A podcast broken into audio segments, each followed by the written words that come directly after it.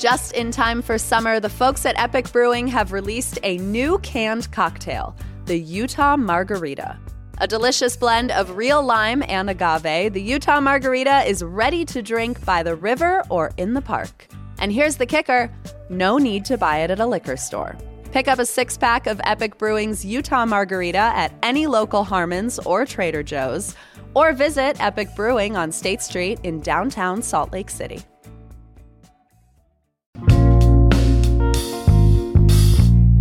Here's what Salt Lake's talking about.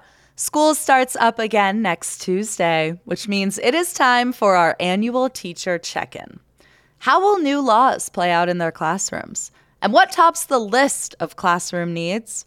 Whether you are a parent, a student, or like me, have not walked the public school halls in years, we can all learn something from Mr. John Arthur. It's Wednesday, August 16th. I'm Ali Vallarta, and this is CityCast Salt Lake.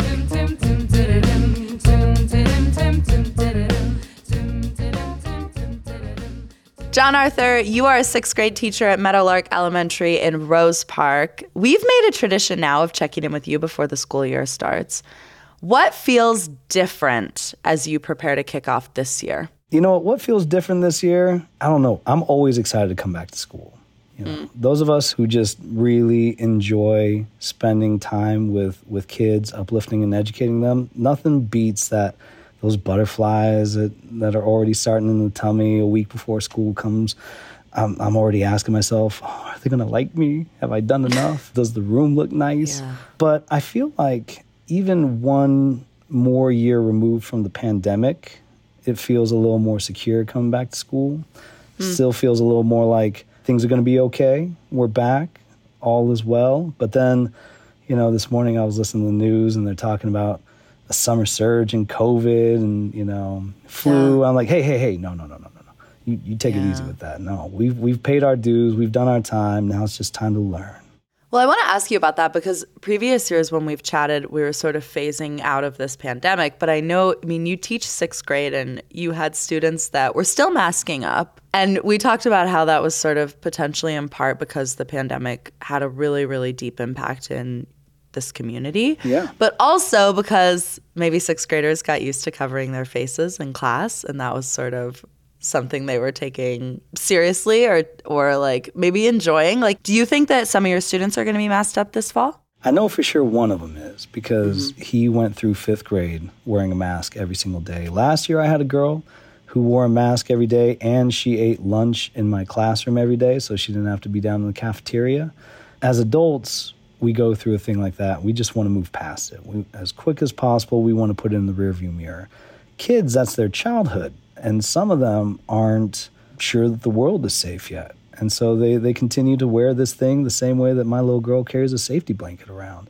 They, don't get me wrong, are very good at coming up with reasons to hide their faces. My kids love hoodies. They'll put stickers over their forming zits and pimples. You know, oh yeah, they'll, they'll, try and cover it up with like art, which yeah. I think is fantastic. And the zit sticker. Yeah, the zit sticker. And some kids just think masks are dope. That's one of the things I appreciate most about kids. The rest of us are making decisions based on convenience or, you know, wanting to get to a more comfortable place. Kids kids can find ways to be in costume all the time. And yeah. and I, I'm here for it.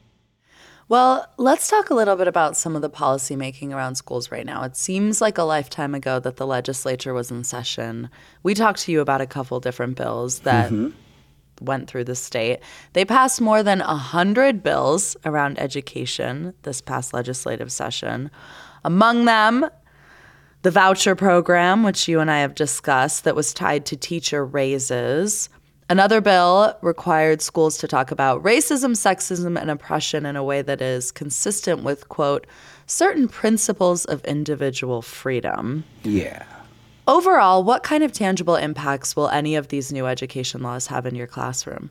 That is such a good question. The the voucher bill will have an impact in that I and other teachers throughout our state will receive a raise and then the voucher side of it won't actually go into effect until 2024 because state still has to develop a, a program. They still have to pick a director for that program to oversee the distribution of these scholarships, as they like to call them, but they're vouchers for kids to go to private, home, religious schools using public money. Um, so the impacts of that won't necessarily be felt. There will be tangible impacts in the way that teachers and librarians feel as they go about their day to day lives and their duties on the job there's a real worry about what we can and cannot talk about and who's going to come after us if we do decide to share our voice. There's been a lot of talk lately about how teachers are being painted as, as groomers for child trafficking and, and indoctrinators into all kinds of lifestyles. And that's having an impact on my friends. I've talked to educators who have left Utah, who've gone to other states, or they've left the profession to go into the private sector because you can make way more money and unemployment is low. It's going to mean there are fewer teachers and fewer librarians to work with our kids. The session feels like it was long ago, but this next one feels like it's already looming on the horizon. And over the summer, they had interim education sessions where they talked about transparency bills, uh, they talked about updates that they're going to make to the book banning bills that are already in place and bringing back ones that, that died on the vine this last session. So everybody's just filled with a little bit of an anticipation when it comes to policymaking and what's going to mean, not just for our work, but for our reputations. The idea that even a, a state school board member can say that Utah schools are complicit in grooming children for sex trafficking is a really toxic environment in which you try to work with children. And at the end of the day, I still try to spread as much light as I can and encourage all my friends, remind them we have the best job in the whole world. And if people don't understand who we are and why we do what we do, then we have to do all that we can to let them know. But there were also policies that, that went through this last session that I'm really excited about. Full day kindergarten passed. Um, I had one of my former students go up on the Hill to offer public comment when the bill allowing students who wear religious garb while playing sports was being debated and then passed. So this year, she won't have to wear a hijab that matches color and fabric with the, the uniform that she wears when she plays basketball or runs track. Uh, there were good things that came out of the session more funding, more support, but the ones that were awful were so so and bad. a lot of them we got to deal with again this year. But Yeah. I look forward to it. Well, in listening to interim sessions around education, is there anything on the docket that you are excited about this legislative session? The ones I'm excited about don't usually make it into the interim session. The Yeah. interim session is about understanding the landscape and figuring out how to thread the needle with things that are controversial and require more study, as they like to say. Mm-hmm. Things like transparency, making sure that, you know, on the surface, it sounds like a great thing. Parents know what their students are learning. Everyone is having conversations and figuring out together how to make education as effective for kids as possible. But what it really actually ends up meaning is that teachers are not to be trusted and they have to be watched. And already dealing with shortages in our numbers, we can't recruit and retain enough of us. So each of these bills that cast even a shadow of a doubt or an aspersion on our amazing educators in our profession is going to cost our kids in the long run. I appreciate that legislators are reaching out and they're trying to understand the issues better, but I would just encourage them to reach out to more teachers and educators and listen to those of us who are on the front line because a lot of the folks who are telling them just how bad things are, they're telling fictions. It's just not true. And if you're not sure about it, come hang out in my classroom. Yeah. Highly recommend doing that from experience. It's a good time. Unless you're scared of snakes. I have a class pet, and she is the sweetest snake in the whole world, and she's just safely locked up in her terrarium, except Yeah. for that one that got out. Yeah. And that was just a one time accident. So, no worries. If you are afraid of snakes, you are still safe in my classroom. I promise.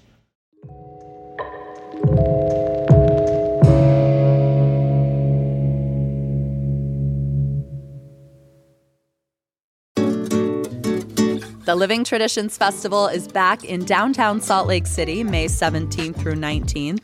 And this is when I come alive. It is so easy to sell me on three days of Washington Square and Library Square converting to a global food court.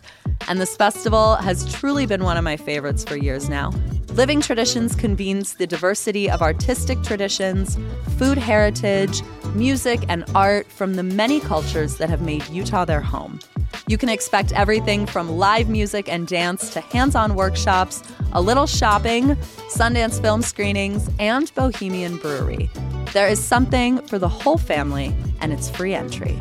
Come celebrate all of the rich cultures that make up our community. Find more information on the festival and view the full program guide at livingtraditionsfestival.com or on Instagram and Facebook at SLC Living Trad. We talk a lot on this show about our city's crown jewels. What are the institutions that open doors in our community and regulate its pulse? I choose Salt Lake Community College, and it is a home for incredibly focused Salt Lakers. Nearly 80% of their students work while going to school, many full time jobs. If I could do college all over again, I would not be 33 and sitting on these damn student loans. And slick students aren't. 80% graduate with little to no student loan debt or save thousands knocking out credits before transferring to a four year institution. Every day, Salt Lake Community College is transforming lives and communities through education. If you want to learn something new, refine a trade, or pursue a higher degree for the first time, explore your options at slcc.edu. Study alongside hard workers, save precious money, and be one in a class of 19, not 100.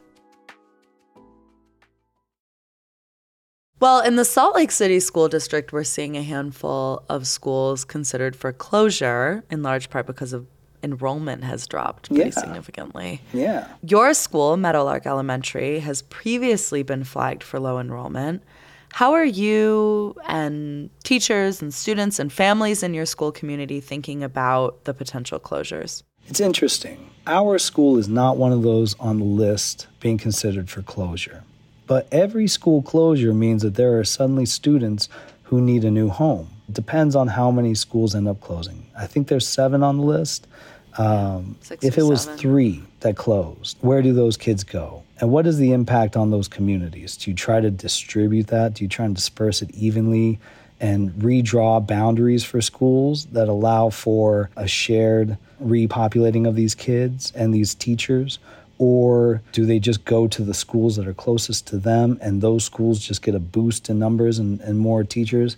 It's a complicated issue. It's hard for communities to think about this um, because the school is such a critical piece of our community. And it's where, especially in my community, people go for for not just education but services. This is where people come when they need help with getting connected to medical care and getting their kid glasses and food insecurity. We have a food pantry, we've got a clothing pantry and a sundries pantry here at our school. And then they also know that we are a building full of trusted adults who will go out of our way to try and connect them with whatever it is that they are looking for. And to see any school close always breaks your heart. But at the same time, when you've got dwindling enrollment numbers, if your school suddenly gets an influx of children, that's also an influx of funding. That means more teachers coming into that school, that means more resources. So some people are looking at this issue and thinking, huh, how do we not get left out as more attention and resources are focused on the places that are going to be most impacted? Hmm. It's a dynamic situation that's going to play out over the course of this year. And then next year, we'll start learning what our new boundaries will look like. We may learn that you know toward the end of the school year, but first they will redraw the boundaries and then they will look at physically closing schools. Yeah. I mean, there's certainly a lot on the plate of the Salt Lake City School District's Yeah. new superintendent. Oh my goodness. Her name is Dr. Elizabeth Grant. She is the fifth person to lead the school district since 2020. Yeah. What do you want to see from her? I want to see the same thing I want to see from any leader. First and foremost, I want to see empathy for the, the situation and the humans that she's coming in to work with. She's from our community. She she worked in Salt Lake City School District back in the day, but you know, Salt Lake City School District today is a whole lot different than it was back in the day. I, I, was a student in Salt Lake City School District, and when I was a kid at Wasatch Elementary, which is one of those schools that up that's up for closure, and I was a, a Army brat up at Fort Douglas, so I I didn't reflect my school community necessarily, and neither did my friends uh, from there. But it it was a very different district with very different needs. Today we're a majority minority district. The majority of our students are not Caucasian. They come from other demographics. It's beautifully diverse, culturally rich here in Salt Lake City. And that's one of the reasons why, even though I don't live in this district, I will never teach anywhere else. We've got a, a pretty visible east west split in terms of the things that communities are asking for and what we are hoping for in leadership going forward. But I tell you, I'm really heartened by the credentials that Dr. Grant is bringing to the table, to her level of experience, and the fact that she does come from here. I think that the, the best thing that she can do, and the thing that I've seen her doing, is talking with administrators and other people in our district and asking them, what do you need? What, what has worked? Mm. What needs to be fixed? What needs fine tuning? And what needs more significant change? She's been listening to folks, and I hope that she just continues on in that spirit and talks to as many teachers as she possibly can. Our contract as teachers started yesterday, and we welcome back kids this coming Tuesday, the 22nd. And I'm really hoping that the theme is we're in this together, we've got it, but we're also making room to grow, and we want to hear what you have to say about it. Well, I mean, like Dr. Grant, I think a lot of Salt Lake community members want to know what teachers need yeah. This is the time of year when we see a lot mm-hmm. of supply drives. Schools start to lay down their requests. Organizations like Donors Choose are, you know, teachers are laying out their plans and asking for what they want, which we should all make a habit of. Mm-hmm. So I ask you, like, what is the best way that we can show up for teachers and students this school year? What do you need? You know, there's something beautiful and also so tragic when you see a teacher posting their, their shopping list on Facebook or whatever else. I love it because I love being able to help out my friends. They're like, no, no, oh man, I've got more pencils I know what to do with. I'll just send you mine. But what other job do professionals have to go on and say, hey, I'm going to work tomorrow. I need a stapler. I need tape. I need water bottles. Who can help me out? Right. So as you see those lists, recognize that that is a person in need, help them out, but also recognize that when it comes time to pay attention to funding during the legislative session, when it comes time to vote for folks who are going to be prioritizing funding for, for teachers in classrooms, that, that we're doing it wrong. That's a clear indicator that the system is not working the way that it should. So show up at the point at which the system can be changed. The other thing that I would say the teachers need right now is just for everyone in society to to take a little bit of the pressure off, to let a little bit of air out of the ball, and just trust us. We are trained professionals. This is what we do, not just for a living, but for our lives. I hold two master's degrees. I'm national board certified. I do all of this just so I'm better for kids, not because I get paid more, uh, although I do get like a little bit of a bump. I do what I do, and all my friends do the same because we're driven by love. And more than anything else, we need people to show us love. We need, when you hear someone call us a, a horrible name, try and accuse us of criminal acts, shut them down. Talk to them. Don't do it in an, in an uncivil way, but don't stand by while people are saying that these big hearted adults who have dedicated their lives to children have some sort of a nefarious plot or an agenda that's driving all of us like we all got together in June and decided like this is our platform but we're not going to tell anybody. Like that's just not happening. What is happening is that people who came into this profession with so much joy and excitement are leaving because they don't like bullies as adults any more than they like seeing kids get bullied. And everyone has a part to play in that. In school we talk all the time about upstanders and bystanders. And right now, we got too many people just standing by.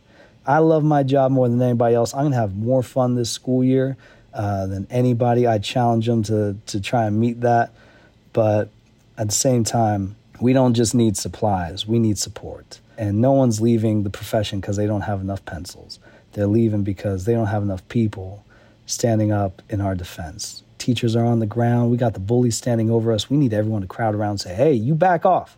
That's not cool. And then give us a hand and lift us up. John Arthur, sixth grade teacher at Meadowlark Elementary, also known in your classroom as the captain. The your captain, classroom being Capitan. a place where nicknames thrive. Yeah. Thank you so much for your time. I hope it's a great year. Thank you, Ali. And as always, you have a standing invitation come hang out with River, come play some kickball. I'll hook you up on some extra chicken nuggets. We'll, we'll I'm ready to play kickball, that's for sure. And Let's I'm also go. ready. I'm ready to change my stance on snakes. So, year after year, I do feel like your class pet has been making a dent in my fear. So, Well, I've done my job. In our conversation, John mentioned a state school board member who recently suggested that public schools are, quote, complicit in the grooming of children for sex trafficking. That person is named Natalie Cline. Cline's online behavior extends to accusing public school teachers of brainwashing students and making discriminatory claims around the gender identity of a school board staffer. Now, for the third time, other members of the 15 person Utah State Board of Education have issued a statement rebuking Natalie Cline's comments. Here is an excerpt from their statement. Such an allegation against schools generally is inflammatory, divisive, and unfair to Utah's teachers, who put Utah students first every day. And it interferes with efforts to provide thoughtful solutions to difficult issues. The board went so far as to investigate Cline's behavior, but that investigation has wrapped up and found Cline's statements have not violated the board's bylaws. Now, the Utah Education Association, which is the largest teachers union in our state, has responded to this investigation with major side eye. In a press release, the UEA said they are, quote, deeply troubled by the board's failure to find Cline's toxic words in violation of its standards and its unwillingness to take action to reprimand or censure Cline. That is all for us today here on CityCast Salt Lake. Thank you for listening. We will be back tomorrow morning with more from around this city. Bye.